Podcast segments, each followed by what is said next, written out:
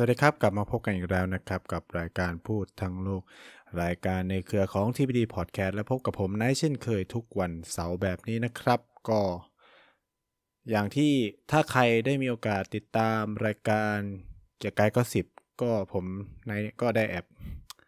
เกินไปบ้างแล้วนะครับ ว่าวันนี้เนี่ยเราจะมาคุยเรื่องเกี่ยวกับการเลือกตั้งในบราซิลนะครับ ที่ผลออกมาอย่างเป็นทางการเรียบร้อย แล้วก็ ผู้ชนะและผู้แพ้ก็ เรียกได้ว่าผู้แพ้ได้กล่าวยอมรับต่อความพ่ายแพ้ไปแล้วไปแล้วเป็นที่เรียบร้อยนะครับ เพราะว่าผลคะแนนค่อนข้างจะสูสีมากนะครับ ก็เมื่อวันอาทิตย์ที่แล้วอ่าใช้คำนี้แล้วกัน วันอาทิตย์ที่แล้วนะครับ มีการเลือกตั้งเนาะอ่าของประเทศบราซิล อ่าใช้คำนี้แล้วกัน มีการเลือกตั้งที่บราซิลเนาะซึ่งเป็นการเลือกตั้งระดับชาติเพื่อเลือกตำแหน่งประธานาธิบดีนะครับ ซึ่งสิ่งที่เกิดขึ้นก็คือว่ามันเกิดการพลิกล็อกครั้งสำคัญนะคือการเลือกตั้งครั้งนี้จริง ๆ จะบอกว่าเป็นวันอาทิตย์ไหมไม่ใช่นะครับมันเป็นการเลือกตั้งเมื่อวันอังคารสิเออมันจัดวันที่สองอ่า ตุลาคม จริง ๆ ต้องใช้คำว่าผลเพิ่งออกมาเนาะผลเพิ่งออกมา คือเลือกอะนานและเลือกไปตั้งแต่เขามีเลือกตั้งสองรอบนะเขาเลือกวันที่สองนะครับ แล้วเขาก็เลือกวันที่สามสิบนะมันจะมี first round second round ก็คือรอบล่าสุดเนี่ยก็คือ รอบวันที่30ตุลาคมที่ผ่านมานะซึ่งคนก็ออกมาใช้สิทธิ์เยอะนะครับ คนออกมาใช้สิทธิ์รอบแรกเนี่ย79.05%รอบที่2เนี่ย 79.41%ก็เรียกได้ว่ามันมันเพิ่มขึ้นอย่างเห็นได้ชัด แต่ว่ามันเกิดความเปลี่ยนแปลงเพราะว่ารอบนี้เนี่ยอดีอประธานาธิบดีคน ปัจจุบันซึ่งตอนนี้ก็พ่ายแพ้แล้วก็คือโบซานาโรเนี่ยก็พ่ายแพ้นะครับ ซึ่งคนที่ชนะก็น่าสนใจ คนที่ชนะก็เป็นอดีตประธานาธิบดีเหมือนกันที่ครองตำแหน่งมาค่อนข้างยาวนานตั้งแต่ปี 2002 เนาะ จนกระทั่งถึงปี2010 นะครับ ก็เรียกได้ว่าเป็นคนสำคัญนั่นคือลูลาลูลาลูลานะครับเขาภาษาบราซิลเขาร้องเพลงเขาร้องเป็นเพลงนะลูลาลูลานะฮะถ้าใครมีโอกาสไปติดตาม ไปติดตามการเฉลิมฉลองชัยชนะของฝั่งที่เป็นฝ่ายชนะก็จะก็จะได้ยินการร้องเพลงนี้ร้องเลือกชื่อนี้แล้วกันนะครับ ในฝ่ายของ กลุ่มประธานาธิบดี ซึ่งตอนนี้ก็คือประธานาธิบดีรูลานะครับ ประธานาธิบดีก็คือผลชนะเลือกตั้งเนี่ยหลังจากการนับคะแนนเสร็จเรียบร้อยเนี่ยก็เรียกได้ว่าชิวเฉียดมากชิวเฉียดแบบสุดๆนะครับ โดยลูลาเนี่ยชนะไปด้วยคะแนนเสียง 50.9%ในขณะที่โบซานโบโซนาโรเนี่ยโบโซนาโรเนี่ยชนะเออพ่ายแพ้ไปด้วยคะแนนโหวต49.1 คือเฉือนกัน เรียกได้ว่า นิดเดียวอะ คือคนเกินครึ่งก็เกินนิดเดียว คนแพ้ก็แบบหลักทศนิยมอะเปอร์เซ็นต์นะ แต่ก็คือเป็นคะแนนเสียงที่เยอะเหมือนกันประมาณ 2 ล้านกว่านะครับ ซึ่งมาเทิมมาลองมาดูเป็นตัวคะแนนเสียงเนี่ยลูลาได้ประมาณ 60 60.3จุด3 5 ล้านเสียงอาตีเป็นเลขกลมๆ ในขณะที่ โบโซนาโรเนี่ยได้ไป 58.21ละล้านเสียงประมาณนี้นะครับ แล้วก็มีบัตรเสียกับไม่ประสงค์ลงคะแนนอีกประมาณ 5 ล้านกว่าเสียง คิดสภาพว่า 5 ล้านกว่าเสียงเนี่ยพลิกได้ทุกอย่างเลยนะ ถ้าเทไปที่โบโซนาโรเนี่ยก็ทำให้เขากลับมาเป็นผู้ชนะได้เลยนะครับ แต่ว่าก็อย่างที่พูดไปก็คือผลมันออกมาว่ารูราเนี่ยเป็นผู้ชนะ ซึ่งเทปเนี่ยเราก็จะมาคุยกันเนื่องด้วยเหตุผลว่ามันเป็นการกลับมาของฝ่ายซ้าย ในบราซิลนะครับ คือก่อนหนั้นเนี่ยผมเคยเล่าไปเรื่องเกี่ยวกับชิลีใช่ไหมว่าเออฝ่ายซ้ายในชิลีได้รับชัยชนะ คือมันมีความน่าสนใจมากว่ามันเกิดความเปลี่ยนแปลงในละตินอเมริกาในช่วงนี้ก็คือว่า ฝ่ายซ้ายได้รับความนิยมกลับมาอีกครั้งนั่นก็คือมันเหมือนแบบเริ่มจากชิลีใช่ไหมนี่บราซิลก็คือลูลาเนี่ยก็เป็นแกนนำคนสำคัญของฝ่ายซ้ายในในในบราซิลนะครับ ก็ ถ้าแบบไปย้อนดูประวัติของเขาเนี่ยก็คือแบบในรอบ 10 ปีที่ผ่านมาเนี่ยกลับมามีอำนาจอีกครั้งก็คือตั้งแต่ปี 2010 ใช่ไหมก็ผ่านมาปีนี้ 2022เนี่ยก็ได้รับชัยชนะคือ ประชากรของบราซิลเนี่ยไม่ใช่น้อยๆนะครับมีประมาณ 200 กว่าล้านคนเออตัวเลขเนี่ยไม่ใช่ตัวเลขน้อยๆเลยนะซึ่งแบบมีสถิติค่อนข้างสูงสูงมาก แล้วแน่นอนก็คือว่าการรับตำแหน่งของประธานาธิบดีลูลาเนี่ยไม่ได้รับเลยเนาะก็คือ การรับตำแหน่งอย่างเป็นทางการจะเริ่มในวันที่ 1 มกราคมปี 2023 เนาะก็คือเลือกตั้งตอนนี้เพื่อเตรียมตัวเป็นเป็นประธานาธิบดีในอนาคตนะครับ ซึ่งตรงนี้ก็ถือว่าเออเป็นอีกหนึ่งความเปลี่ยนแปลงสำคัญในในละตินอเมริกา โดยเฉพาะในบราซิลนะครับ แล้วจริง ๆ เนี่ย ตอนที่ประกาศผลออกมาเนี่ย สิ่งที่ทุกคนจับตามองก็คือว่าอดีตประธานาธิบดีโบโซนาโรเนี่ย จะมีท่าทียังไง จะรับผลไหมจะรับความพ่ายแพ้ไหม เพราะว่าคะแนนมันเฉือนกันมาก แล้วต้องไม่ลืมว่าโบโซนาโรเนี่ยเป็นอดีตทหารเนาะคือในช่วงวันจันทร์วันอังคารเนี่ยก็ต้องในช่วงวันจันทร์ก็ตั้งแต่วันอาทิตย์แล้วพอประกาศผลมาวันอาทิตย์ วันจันทร์เงียบนะครับ ซึ่งด้วยคะแนนเสียงที่มันปริ่มน้ำมากๆเนี่ยสิ่งที่มันเกิดขึ้นก็คือผู้สนับสนุนของโบโซนาโรเนี่ยออกมา ประท้วงนะครับ ปิดถนนนู่นนี่นั่นอะไรเงี้ยเต็มไปหมดเลยนะครับ แล้วที่สำคัญเนี่ยมันมีความน่าแปลกใจคือว่าคือถ้าเขาจะไอเนี้ยมันก็ได้เขาถ้าเขาจะแบบประท้วงผลเลือกตั้งมันก็มีความเป็นไปได้เพราะอะไร เพราะว่าพันธมิตรของเขาเนี่ยชนะเลือกตั้งเกือบหมดเลยนะครับ ไม่ว่าจะเป็นเอ่อ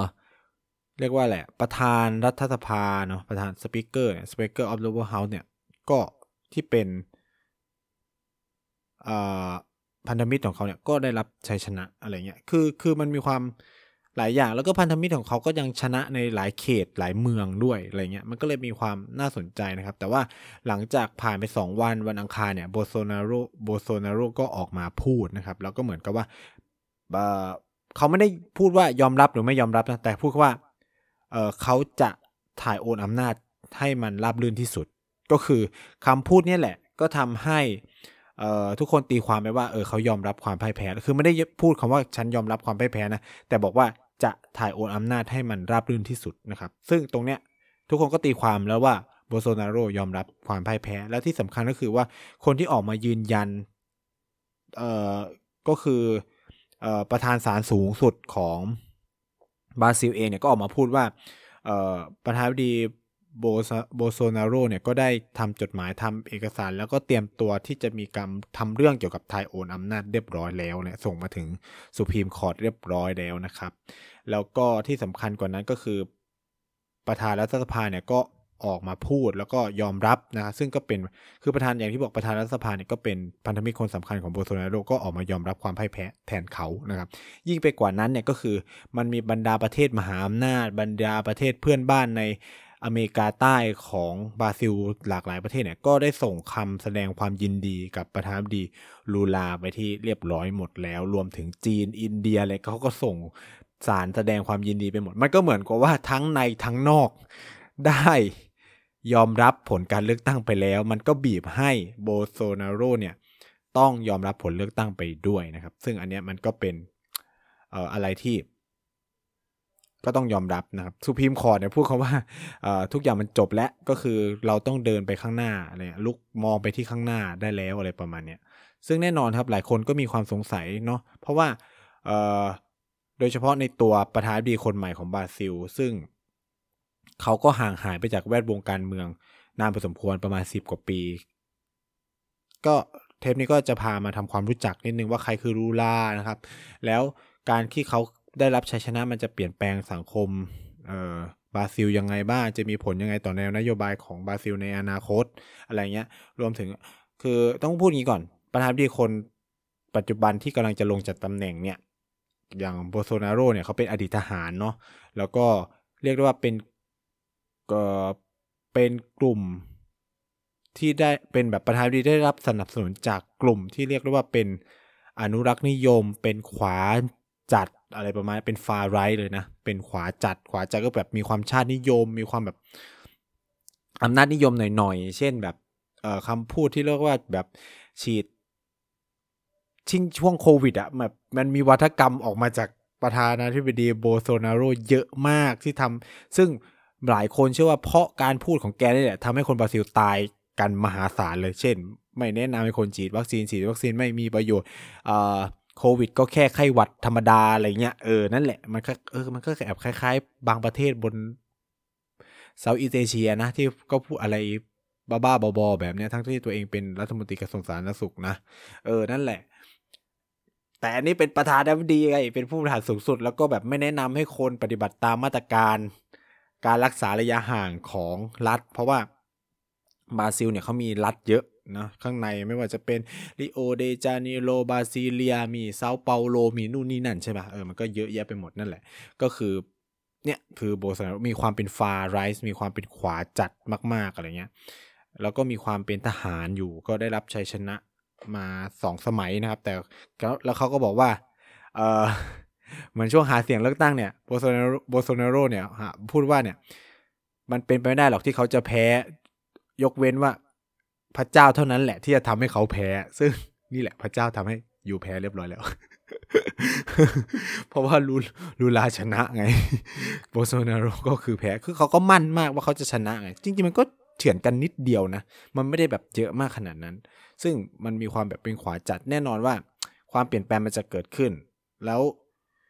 เอ่อก็จะมีหลายนโยบายที่มันจะเปลี่ยนไปเลย โดยเฉพาะเรื่องรัฐสวัสดิการเรื่องสิ่งแวดล้อมอะไรเงี้ยซึ่งก่อนอื่นเราต้องมาดูพื้นหลังทำความเข้าใจก่อนว่าลูลาเป็นใคร อย่างแรกเลยคือลูลาเนี่ยแน่นอนเขาก็เป็นต้องเป็นคนเบราซิลเนาะมันไม่ต้องอธิบายเยอะ ก็เป็นลุงคนหนึ่งที่อายุเยอะมากเลยนะเออเป็นปัจจุบันเนี่ยแกน่าจะอายุเจ็ดสิบแล้วอะเออแบบอายุเยอะมากเป็นประธานาธิบดีที่แบบเออไม่ยอมแก่เนาะมันเหมือนอาชีพนักการเมืองมันเลิกไม่ได้นะเจ็ดสิบกว่าจะแปดสิบ พี่น้องเกิดปีพันเก้าร้อยสี่สิบห้าสงครามโลกครั้งที่สองเพิ่งจะสิ้นสุดเลยมั้ง อายุเจ็ดสิบเจ็ดปีแล้ว คือเมียนี่คือแต่งไปแล้วสามคนอะคิดว่า เออ โอ้โห ประวัติพีคมาก เมียคนที่หนึ่งแต่งตายปีหนึ่งพันเก้าร้อยเจ็ดสิบเอ็ดเมียคนที่สองแต่งตายปีสองพันสิบเจ็ดล่าสุดเพิ่งแต่งเมียใหม่ เมื่อปีสองพันยี่สองก็คือปีนี้สุดปะละ่ะโอ้ เห็นแกแก่ๆอย่างนี้ไม่ธรรมดานะ เมียแกอายุห้าสิบหกห่างกันยี่สิบกว่าปีสุดปะล่าเป็นลุงแต่ว่ายังแบบเด็ดอะคือแบบ เด็ดนี่คือหมายถึงว่า ยังมีความกระตือรือร้น อ่า มีความเป็นมันจะใช้คำว่าลุงเลยอะผมคิดว่านี่คือปู่แล้วอะเออ แต่ว่าแบบเสียงการหาเสียงการอะไรยังเป็น ดูเป็นคนแข็งแรงมากๆ ถ้าใครมีโอกาสไปลองดูคลิปช่วงที่แกแบบแคมเปญนะแบบหาเสียงเลือกตั้งอะไรเงี้ย คือแบบยิ่งตอนประกาศชัยชนะก็คือแบบ เออ นี่มันคือแบบคนเป็นผู้นำอะไม่ใช่เหมือนลุงคนหนึ่งที่แบบได้รักษาการนายกแล้วแบบ เฮ้ยเราถอนหายใจว่า เออแบบแกจะไอ้นี่ไหมอะไรเงี้ยเออนั่นแหละอายุก็พอๆกันด้วยนะนะแต่ลูลานี่คือแบบโอ้โหแบบ มีความทันสมัยด้วย อายุเยอะแต่มีความทันสมัยนะครับเอ่อ ต้องบอกงี้ว่าเส้นทางการเมืองของแกนี่ก็น่าสนใจมากนะคือคุณลูคุณตาคุณหรือคุณปู่ลูลาเนี่ย เป็นแค่หัวหน้าคนงานเหมืองเหล็กทำงานเป็นคนงานเหมืองแค่นั้นเอง คนงานเหมืองเหล็ก แล้วต่อมาก็เริ่มแบบ ขึ้นเป็นแบบเขาเรียกว่าอะไรอะเป็นประธานสาภาพแรงงาน เออใช้คำนี้กัน ประธานสาภาพแรงงานคนงานเหมืองเหล็กที่เมืองเซาเปาโล เริ่มตั้งแต่ช่วงทศทศวรรษพันเก้าร้อยเจ็ดสิบเป็นต้นมาอะไรเงี้ย แล้วจากนั้นก็นี่ก็กลายเป็นพื้นฐานสำคัญให้แกเนี่ยเข้าไปมีส่วนร่วมในการสร้างพรรคแรงงานในบราซิลขึ้นมานะครับ เป็นก็คือแบบชื่อจำเป็นทางการเนาะก็คือ Worker Party ก็คือพรรคพรรคคนทำงานพรรคแรงงานเลยเออ นั่นแหละ มันก็คือเป็นชื่อแบบซ้ายๆอยู่แล้วอะเออพรรคแรงงานอะไรเงี้ย ปกติแรงงานเขาใช้ labour ไม่ใช้ worker อะคือก็ก็พอๆกันอะเป็นพรรคฝ่ายซ้ายแน่นอน คือเวลาคุณผู้ฟังได้ยินคำว่าพรรคแรงงาน พรรคคนงานอะไรเงี้ย Labour Party Worker Party เอ็กเขาเรียกว่าสันนิษฐานได้เลยว่าพรรคเหล่านี้เป็นพรรคฝ่ายซ้ายเนาะซึ่งเขาก็นำพาพรรคชนะเลือกตั้งครั้งแรกในการเป็นประธานาธิบดีในปี 2002 ก็นานแล้วเนาะบางคนยังไม่เกิดเลยนะ คนที่ฟังรายการนี้บางคนยังไม่เกิดเลยนะครับ ผมนี่ก็คือเด็กมาก ซึ่งแกอยู่ถึงสองเทอมเลยนะ อยู่สองสมัยก็ประมาณเกือบสิบปี แต่ว่าอยู่ไม่ได้ไม่ได้ครบเทอมนะ ก็อยู่เออมันต้องสี่ปีสิสองพันสองบวกสองพันหกเป็นสองพันอ่าประมาณก็คือจบที่ปีสองพันสิบอ่าสองพันสิบเพราะว่าเทอมสี่ปีเนาะซึ่งในช่วงที่แกเป็นประธานดีก็ต้องเรียกได้ว่า เศรษฐกิจของบราซิลก็บูมมาก แล้วก็นโยบายของแกก็วือบามาก โดยโดยเฉพาะการสร้างความร่วมมือกับจีนนะครับ การเข้าไปมีส่วนร่วมในการพัฒนากลุ่ม BRICS เอ่ยนะครับ การผลักดันพวกนโยบายเงินช่วยเหลือ คนยากจนที่แบบเป็นเขาเรียกว่าเป็นนโยบายหนึ่งที่หลายคนที่ศึกษาเรื่อง state welfare เนาะรัฐสวัสดิการเนี่ยเขาก็ทำความเข้าใจของนโยบายของลูลาเยอะมาก เช่น การโอนเงินตรงให้กับ คนยากจนเพื่อแลกกับการที่บังคับให้ครอบครัวเหล่านี้ต้องส่งลูกหลานเข้าเรียนหนังสือ ตอนที่แกออกจากการเป็นประธานาธิบดี คนให้คะแนนผลงานการทำงานเนี่ยสูงถึงประมาณ 80%มากถึง 80%เลยนะ คือถือว่าสูงมากนะครับ แล้วก็หายไปนะครับ จนกระทั่งมันเกิด การเขาเรียกว่าตรวจสอบหลายอย่างย้อนหลังอะไรเงี้ย จริง ๆ มันก็เหมือนเป็นการเล่นงานทางการเมืองด้วยส่วนหนึ่งก็คือว่าในปี 2007เนี่ยแกก็โดนกล่าวหาว่า เอ้ยมันมีความทุจริตคอร์รัปชันในนโยบายของแกอะไรประมาณเช่น แบบการไปรับอพาร์ตเมนต์หรูนู่นนี่นั่นสุดท้ายคือศาลตัดสินให้แกติดคุก 10 ปี ซึ่งมันน่าสนใจสนใจตรงที่ว่าศาลผู้พิพากษาศาลที่ตัดสินแกเนี่ยสุดท้ายเนี่ยก็ลาออกมาแล้วก็กลายมาเป็น รัฐมนตรีว่าการกระทรวงยุติธรรมในสมัยของโบโซนาโร ซึ่งเนี่ยมันก็น่าสนใจแต่ว่าสุดท้ายเนี่ยในปี 2021 เนี่ยศาลสูงสุดของบราซิลเนี่ยก็เข้ามาตัดสินใหม่หรือพิจารณาใหม่ แล้วก็มองว่าเออมันมันไม่มีเหตุให้ต้องจำคุกอะไรประมาณนั้นก็ปล่อยให้โบซาโรออกเอ่อให้รูลา สามารถออกไปรณรงค์หาเสียงได้หรือว่าบอกว่าเออมันมันหลักฐานไม่เพียงพอหรืออะไรเงี้ยซึ่ง เรื่องของลูลาเนี่ยพูดเลยเลยว่าคนบราซิลเองเนี่ยก็แบ่งเป็นสองขั้วเนาะบางส่วนก็เชื่อว่าเป็นการคอร์รัปชันจริง บางส่วนก็ไม่เชื่อว่ามีคอร์รัปชันจริง ก็ยังครึ่งครึ่งเอ่อซึ่งแน่นอนว่าเอ่อหลังจากเขาออกจากคุกเนี่ยลูลาเนี่ยก็โพสต์พูดให้สัมภาษณ์เยอะมาก เช่น บอกว่าเนี่ยคือมันเป็นการกลั่นแกล้งทางการเมืองแล้วว่าคนก็ผู้มีอำนาจในเวลานี้พยายาม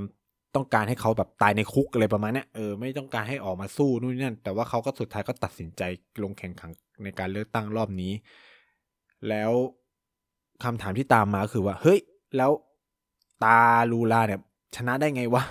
ในสภาพที่เรียกได้ว่าฝ่ายขวาเองก็แข็งแกร่งมาก ๆ นะครับ อย่าอย่าคิดว่าประธานดีโบโซนาโรไม่ได้ ไม่ได้มีพลังอำนาจอะไร ก็ต้องบอกว่ามีความแข็งแกร่งฐานเสียงก็แข็งแกร่งพอสมควร เพราะว่ามันเป็นยุคที่ฝ่ายขวานิยมก็กำลังรุ่งเรืองเนาะในช่วงที่ผ่านมา แต่ถ้าถามว่าปัจจัยหลักๆ คืออะไรหลายคนนักวิเคราะห์จำนวนมากก็วิเคราะห์ว่าหนึ่งเรื่องที่ทำให้ โบโซนาโรเนี่ยเสียคะแนนนิยมไปเยอะมากๆ นั่นคือเรื่องการจัดการโควิด ที่ทำให้แบบแนวร่วมของเขาเนี่ยหายไปเยอะ เพราะว่านโยบายโควิดที่ผิดพลาด การสื่อสารของโบโซนาโรที่ผิดพลาดเยอะมากๆ มันทำให้คนบราซิลเนี่ยตายหลักเกือบล้านคน ฉะนั้นเมื่อคำนวณเป็น per capita เนี่ยถือว่าคนบราซิลเนี่ยตายเยอะเสียยิ่งกว่าสหรัฐอเมริกาอีกด้วยซ้ำนะครับ แล้วสิ่งนี้มันทำให้ ผู้สนับสนุนหลายคนโดยเฉพาะนักการเมืองคนสำคัญเนี่ยย้ายข้าง แม้ว่าตัวเองเนี่ยจะเป็นฝั่งขวานะ ก็ย้ายไปสนับสนุนฝ่ายซ้ายไม่ใช่ไม่ว่าจะเป็นแบบเจอรอนโดเนี่ยที่แบบเป็นอดีตผู้ว่าการเมืองเซาเปาโลเนี่ยก็เคยเป็นผู้ให้การสนับสนุนโบโซนาโรคนสำคัญ แต่เราก็แถมว่าเป็นคู่แข่งของลูลาด้วยนะ ในปี 2006 ในการเลือกตั้งตำแหน่งประธานาธิบดีเมื่อปี 2006 สุดท้ายเนี่ยก็ยอมเทคะแนนหรือเทแรงสนับสนุนมาช่วยลูลา แล้วปัจจุบันก็คือได้รับคัดเลือกเป็นรองประธานาธิบดีเรียบร้อยแล้วนะครับ แล้วลูลาเนี่ยก็มีแคมเปญหลาย ๆ ตัวที่มันน่าสนใจ เช่น สร้างบราซิลขึ้นมาใหม่ คือแค่คำเปญก็คือดูถูกฝ่ายตรง ก็คือบอกแล้วว่าฝ่ายตรงข้ามมึงทำอะไรเนี่ย เออ สร้าง สร้างบราซิลขึ้นใหม่ก็คือภาษาอังกฤษนะครับ rebuild บราซิลแต่แน่นอนเอ่อในภาษาบราซิลเขาคงพูดภาษาโปรตุเกสใช่ไหมมันก็จะเป็นอีกแบบภาษาอังกฤษคือ rebuild บราซิลนะครับ แล้วก็มีนโยบายหลายอย่างที่น่าสนใจไม่ว่าจะเป็น การกลับไปให้ความสำคัญกับเรื่องภาคบริการสาธารณะนะครับ ก็คือรัฐสวัสดิการกลับมาอีกรอบหนึ่ง การพยายามใช้ทรัพยากร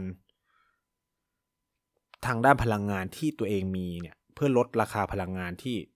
เป็นอยู่ในในในประเทศบราซิลนะครับ รวมไปถึงการต่อสู้กับพวกเงินเฟ้อนู่นนี่นั่นอะไรเงี้ย ซึ่งอันเนี้ยเป็นนโยบายสำคัญที่รุลาใช้หาเสียงแต่ปัญหาของแคมเปญของเขาก็คือว่าไม่ลงรายละเอียด ซึ่งแกเนี่ยน่าสนใจมากนะแกก็ตอบว่า จะลงรายละเอียดไปทำไงถ้ายังไม่ชนะเลือกตั้งอะไรเงี้ยคือมันต้องชนะเลือกตั้งก่อนฉะนั้นเวลาเนี้ยก็คือทำไงก็ได้ให้ชนะเลือกตั้งแล้วจากนั้นก็ค่อยลงรายละเอียดว่าจะทำนโยบายเศรษฐกิจยังไง ซึ่งเอาจริงอันนี้ผมผมแอบไม่เก็ตกับ กับแนวทางการเมืองแบบบราซิลนะคือไม่ใช่แนวทางการเมืองแบบเพ้อเผอมันเป็นแนวคิดแบบตาลูลาเองอะ่ะก็คือจริงๆมันควรจะต้องเข้าใจก่อนดีว่านโยบายเศรษฐกิจจะทำอะไรอย่างไง เป็นยังไงผลจะได้อะไรบ้าง จากนั้นเราถึงจะไปโหวตให้เขาใช่ไหมอันนี้คือแบบบอกว่าต้องชนะแล้วก่อนเอาแล้วไม่มีนโยบายมานำเสนอแล้วมันจะชนะได้ยังไงวะเออใช่ไหมแต่แกก็ชนะ ก็น่าสนใจตรงนี้เหมือนกัน ซึ่ง อันนี้ก็ถือว่าเป็นแนวนโยบายหลาย ๆ ตัว ซึ่งไม่มีรายละเอียดอะไรเลยพูดงี้ แต่ว่าที่มันจะเปลี่ยนแปลงแน่ๆก็คือว่าแนวนโยบายของลูลาหนึ่งเรื่องคือการกลับไปดูแลเรื่อง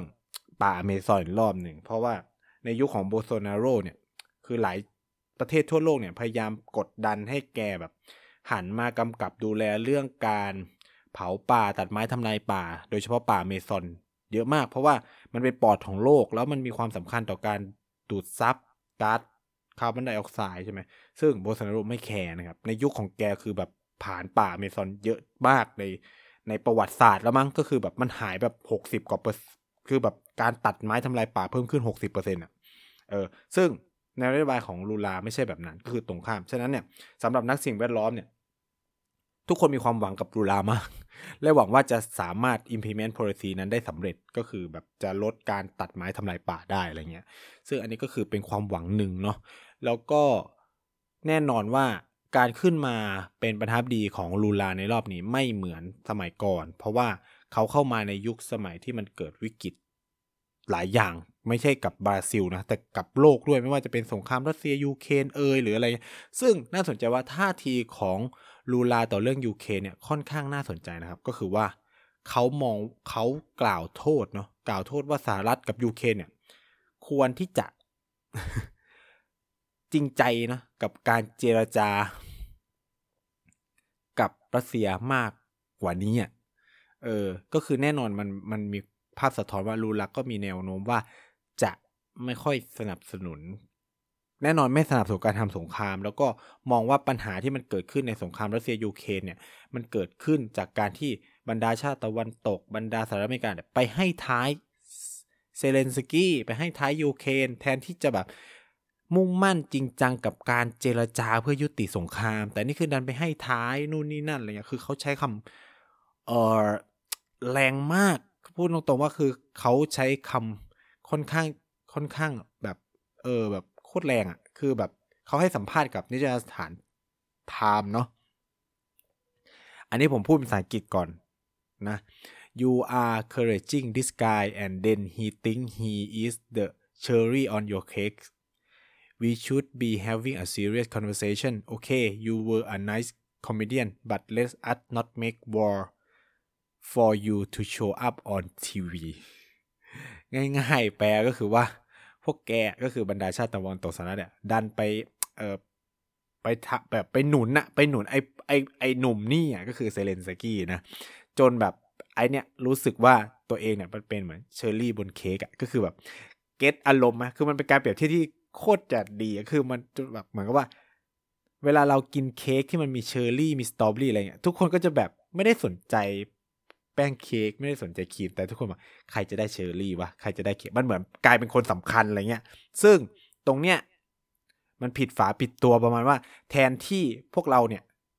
ควรที่จะแบบจริงจังกับเรื่องการพูดคุยอะมันควรมันควรกดดันทั้งสองฝ่าย เพื่อให้มันเกิดการเจราจาใช่ไหมแต่นี่มันไปแบบไปแบบ เออสู้เว้ยสู้สู้ต่อสู้ไปอะไรเงี้ย ซึ่งมันกลายเป็นว่า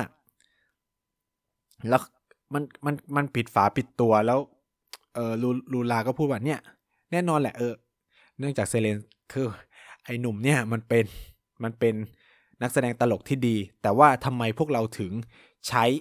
สงครามเป็นเวทีให้ไอ้หนุ่มนี่แสดงโชว์บนเวทีล่ะ อะไรประมาณเนี้ยเออคือก็แรง คือนี่มันเป็นคำพูดของลูลาให้สัมภาษณ์นะก็ชัดเจนเป็นทิศทางที่ค่อนข้างชัดมากว่า ก็อาจจะมีแนวโน้มไม่ได้สนับสนุนฝั่งสหภาพยุโรปไม่ได้สนับสนุน US รวมถึงยูเครนเท่าไหร่นะคือแน่นอนท่าทีของบราซิลต่ออสงครามในยูเครนก็จะเป็นหนุนให้พูดคุยกันนะอะไรประมาณนี้นะครับ ฉะนั้นเนี่ยความเปลี่ยนแปลงในภายใต้การนำของรูลาต่อนโยบายต่างประเทศเอ่ยต่อ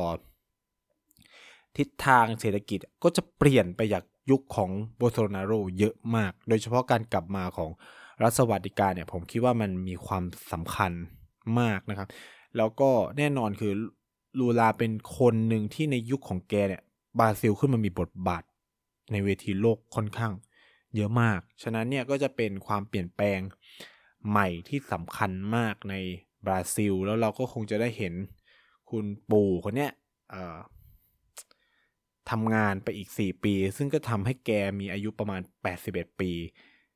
และต้องมาติดตามกันต่อไปว่านโยบายเศรษฐกิจของแกเนี่ยจะมีอะไรที่มันน่าสนใจบ้างเนาะเพราะว่าอออย่างที่พูดไปว่าแกไม่ลงรายละเอียดเท่าไหร่เลยนะ คือพวกแค่จะ implement นู่น implement นี่นะครับ จะทำนู่นทำนี่ซึ่งบางคนก็มองว่า โหนี่มันแบบโคตรอุดมคติ แทบจะแบบ เป็นไปได้หรือเปล่ายังไม่รู้เลยอะ่ะคือแบบอย่างบ้านเราเนี่ยมันห้ามนะ พูดแบบพูดแบบเพ้อฝันไม่มีรายละเอียดว่าจะทำได้จะหาเงินมาจากไหนเนี่ยคือ โดนนะครับ แต่ว่าในการเลือกตั้งประเทศอื่นบนโลกเขาทาได้เออมันคือเหมือนขายฝันนั่นแหละเออใช้คำนี้แล้วกันแต่คนก็พร้อมจะเชื่อนะ เพราะว่าอย่าลืมว่าเขาก็ทำได้สำเร็จหลาย ๆ อย่างในนโยบายของเขาในช่วงที่ที่เขาเป็นประธานาธิบดีมาก่อนหน้านี้อะไรเงี้ย ซึ่งความเปลี่ยนแปลงครั้งนี้ก็จะเป็น อีกหนึ่งจุดเปลี่ยนสำคัญในละตินอเมริกาหรืออเมริกาใต้นะครับ แล้วก็ สิ่งสำคัญเหล่านี้ก็จะทำให้ภูมิภาคละตินเนี่ยก็อาจจะมีความ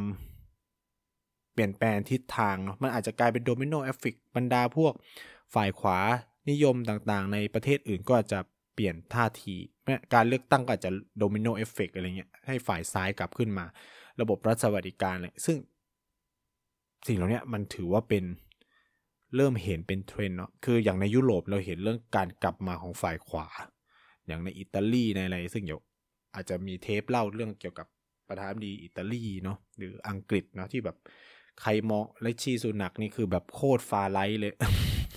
เป็นแบบไรท์ในไรท์มากคือแบบเกียรติตีนเบอร์ คือแบบเอิมล่า ก็คือล่าสุดก็มีแนวนโยบายว่าเขาอาจจะปิดสถาน เขาเรียกว่าสถาบันขงจื้อเนาะในในอังกฤษประมาณ 35 สถาบันโดยให้เหตุผลว่าไม่เป็นกลางแล้วก็ไม่มีอิสระทางวิชาการหรืออะไรว่ากันไปนู่นนี่นั่นอะไรเงี้ยแล้วก็เหมือนว่าถูกสถาบันเนี่ยใช้เป็นเครื่องมือในอารมณ์แบบล้างสมอง คนหรืออะไรอย่างนี้นะครับ แต่ว่าอันนี้คือไม่รู้ว่าจะทำจริงหรือไม่ทำจริง แต่ว่าหาเสียงไว้แล้ว แล้วก็มีกระแสข่าวว่าจะทำจริงด้วย เอออาจจะเป็นนโยบายแรก ๆ ที่ทำด้วยซ้ำอะไรเงี้ยเอออันนี้ก็อาจจะต้องติดตามดูกันต่อไปใน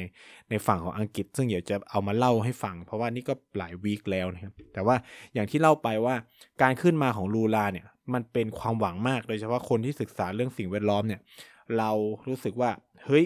มันมีการไอ้นี่เลยนะ มันมีการลัน regression อะคือมันมีการแบบทำวิเคราะห์ว่า ถ้าโบโซนาโร